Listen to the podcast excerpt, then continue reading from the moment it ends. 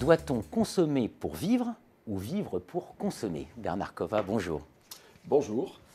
Bernard Kova, professeur à Cage Business School, professeur de marketing et professeur visitant, invité à l'université Bocconi de Milan et auteur dans la revue française de gestion avec Antonella Carou d'un article élu parmi les 19 articles les plus influents de l'histoire de la revue française de gestion. Félicitations Bernard Kova. Expérience de consommation et marketing expérientiel. Bernard Kova, qu'est-ce que vous nous expliquiez dans cet article? Vous nous expliquiez que d'abord il y avait une crise du marketing, hein c'est ça Oui, on peut, on peut partir de là. Euh, le marketing est dit en crise depuis les années 80. En clair, depuis la grande euh, histoire que peu de gens se rappellent maintenant, du lancement du New Coke. Coca-Cola lance, après beaucoup d'études, après une dépense somptuaire en études de marché, une nouvelle formule de Coca-Cola pour contrer Pepsi. Tous les tests montraient que c'était le produit que voulaient les Américains.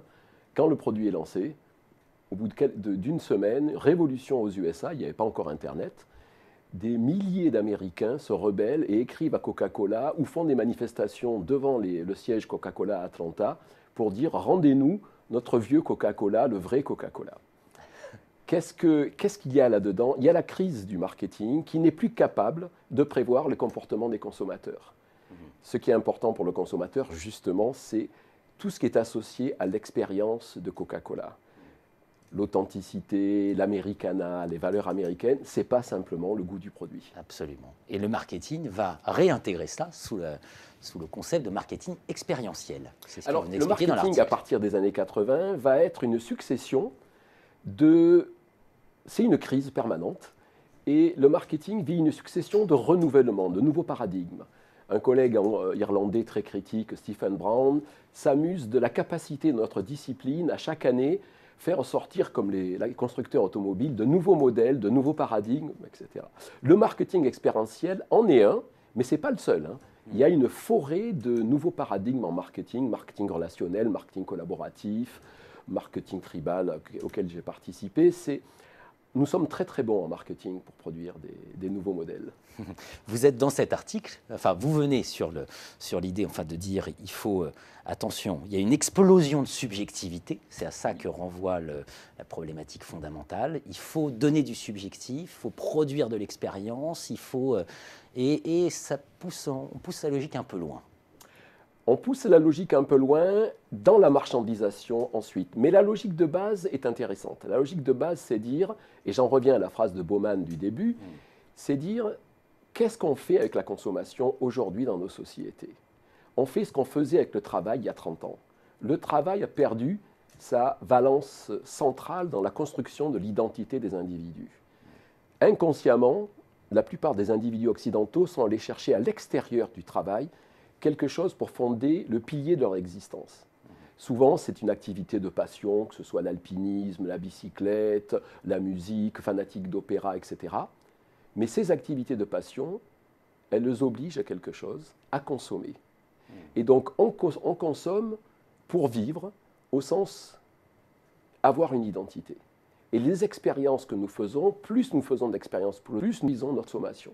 Que le travail est plutôt un champ, ce n'est pas mon domaine, mais c'est un champ, d'après ce qu'on voit dans nos interviews du côté consommateur, qui est un champ difficile à vivre maintenant, où les expériences sont frustrantes, où la reconnaissance n'est pas au rendez-vous. Mmh. Et donc on va chercher, l'individu occidental va chercher ça dans les expériences de consommation. Mmh. Dans cet article, vous évoquez Euro Disney, vous évoquez Center Parks, vous évoquez... C'est... Voilà. Alors, alors, autant je suis la, première partie du raisonnement, aller chercher l'identité là où elle est possible, autant tout de suite, sans vouloir stigmatiser, l'américanisation du discours a amené à produire, standardiser des expériences pour les consommateurs et leur dire non, non, non, mais ne vous affolez pas, on a ce qu'il vous faut, plongez-vous, immergez-vous, c'est la fameuse immersion dans l'expérience, mm. immergez-vous dans Euro Disney, immergez-vous dans Center Park, et vous aurez les moyens de vivre et de vivre votre identité par des expériences exceptionnelles. Ce qui est peut-être euh, une façon très très réduite de répondre à l'évolution de la société. Hmm. On sent une forme de saturation de, propositions d'expérience. C'est ce que vous nous expliquez aussi dans cet article. Oui, alors si on fait la généalogie, l'article est de 2006. Le livre qui a fait l'explosion de l'expérience aux USA est le livre de Pine et Gilmore, publié en 1999, The Experience Economy. Hmm. À partir de là, ils expliquaient aux managers que s'ils voulaient gagner de l'argent en faisant des marges, il fallait se différencier non plus par le produit, non plus par le service, mais par l'expérience vécue. Le message a été reçu totalement. Et toutes les entreprises ont commencé à proposer des expériences. Vous n'achetez pas une voiture, vous achetez une expérience avec BMW. Tout à l'avenant. Le problème, c'est qu'au bout d'un moment, ça n'avait plus de sens. Et d'ailleurs, ils ont été obligés de faire un addendum. Ils ont sorti un livre en 2007, mhm. Ce que les consommateurs réellement veulent, des expériences authentiques. Et là, c'est l'oxymore. Des expériences authentiques créées par les industriels. Mhm. Et là, ils ont compris que leur euh, idée était très bonne, mais a amené à une production artificielle d'expériences. Alors que c'est le consommateur, ce qu'on essaye de dire nous, qui assemble en majorité son expérience avec des éléments provenant du marché et des entreprises. Ce n'est pas l'entreprise qui, dans les modèles américains que vous avez cités, doit arriver avec une expérience prépackagée que l'individu paye. Hmm. Encore que, encore que ça marche dans certains cas. Vous proposez, enfin, vous faites l'éloge de l'ordinaire dans cet article. Alors je vais, je vais, vous répondre à deux niveaux. Sur le moment, c'était, je pense, une bonne idée pour redimensionner euh, la notion d'expérience qui commençait à, à, être associée à un adjectif et en même temps on oubliait l'adjectif. Expérience extraordinaire. Hmm. Les Américains vous vendaient des expériences extraordinaires, mémorables.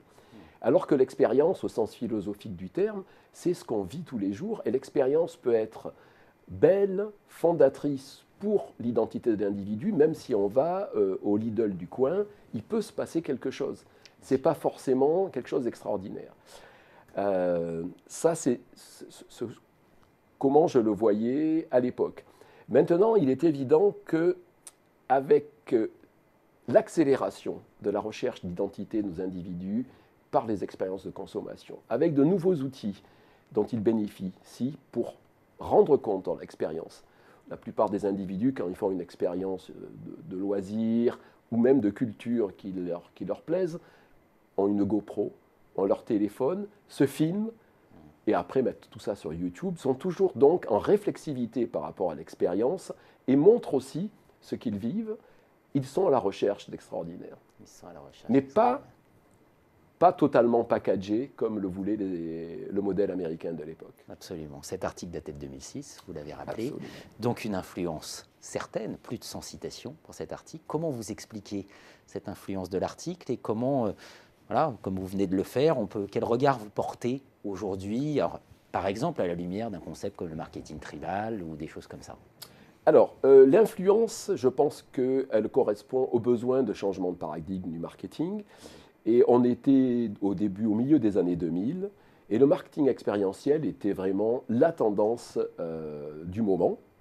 Il l'est toujours, mais euh, on va voir qu'il y a, peut-être d'autres euh, sédimentations. Il était dans la revue française de gestion accessible à beaucoup de personnes, beaucoup de chercheurs d'horizons différents, et je crois qu'il est cité pas que par des gens de marketing. Il permet aussi de se de sortir de cette idée que le marketing, c'est que le produit, c'est que l'offre. Le marketing, c'est d'abord la consommation. La force du marketing dans l'entreprise, c'est être capable de comprendre la consommation. Pour comprendre la consommation, il faut comprendre l'expérience de consommation, pas comprendre simplement les besoins du consommateur en termes de produits et de services. Et ce renversement qui est dans l'article, je crois, est qui s'accompagne aussi d'un renversement de méthode. On dit qu'il faut aller faire de l'ethnographie, faire de l'observation participante avec les consommateurs, a apporté un bol d'air frais dans une discipline qui était peut-être un peu trop centrée sur euh, sa dimension produit, service et relation, puisque la relation est existante déjà. Absolument. Au fond, euh, passer d'une forme de presque d'épistémologie de la production, une épistémologie de la réception, comprendre pour mieux comprendre.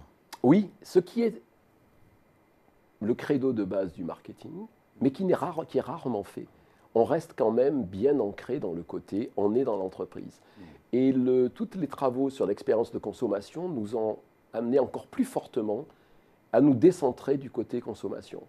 En même temps que se développait la tendance du marketing expérientiel, s'est créée et s'est développée toute la tendance de la sociologie de la consommation. Et d'ailleurs, c'est devenu une tendance tellement forte que les gens qui sont en sociologie du travail commencent à nous rejoindre aussi pour analyser les liens entre travail et consommation? Bernard Cova, donc un article écrit avec Antonella Carou, Expérience de consommation et marketing expérientiel à retrouver dans le numéro spécial de la Revue française de gestion 40 ans d'influence. Merci de votre venue. Merci Jean-Philippe.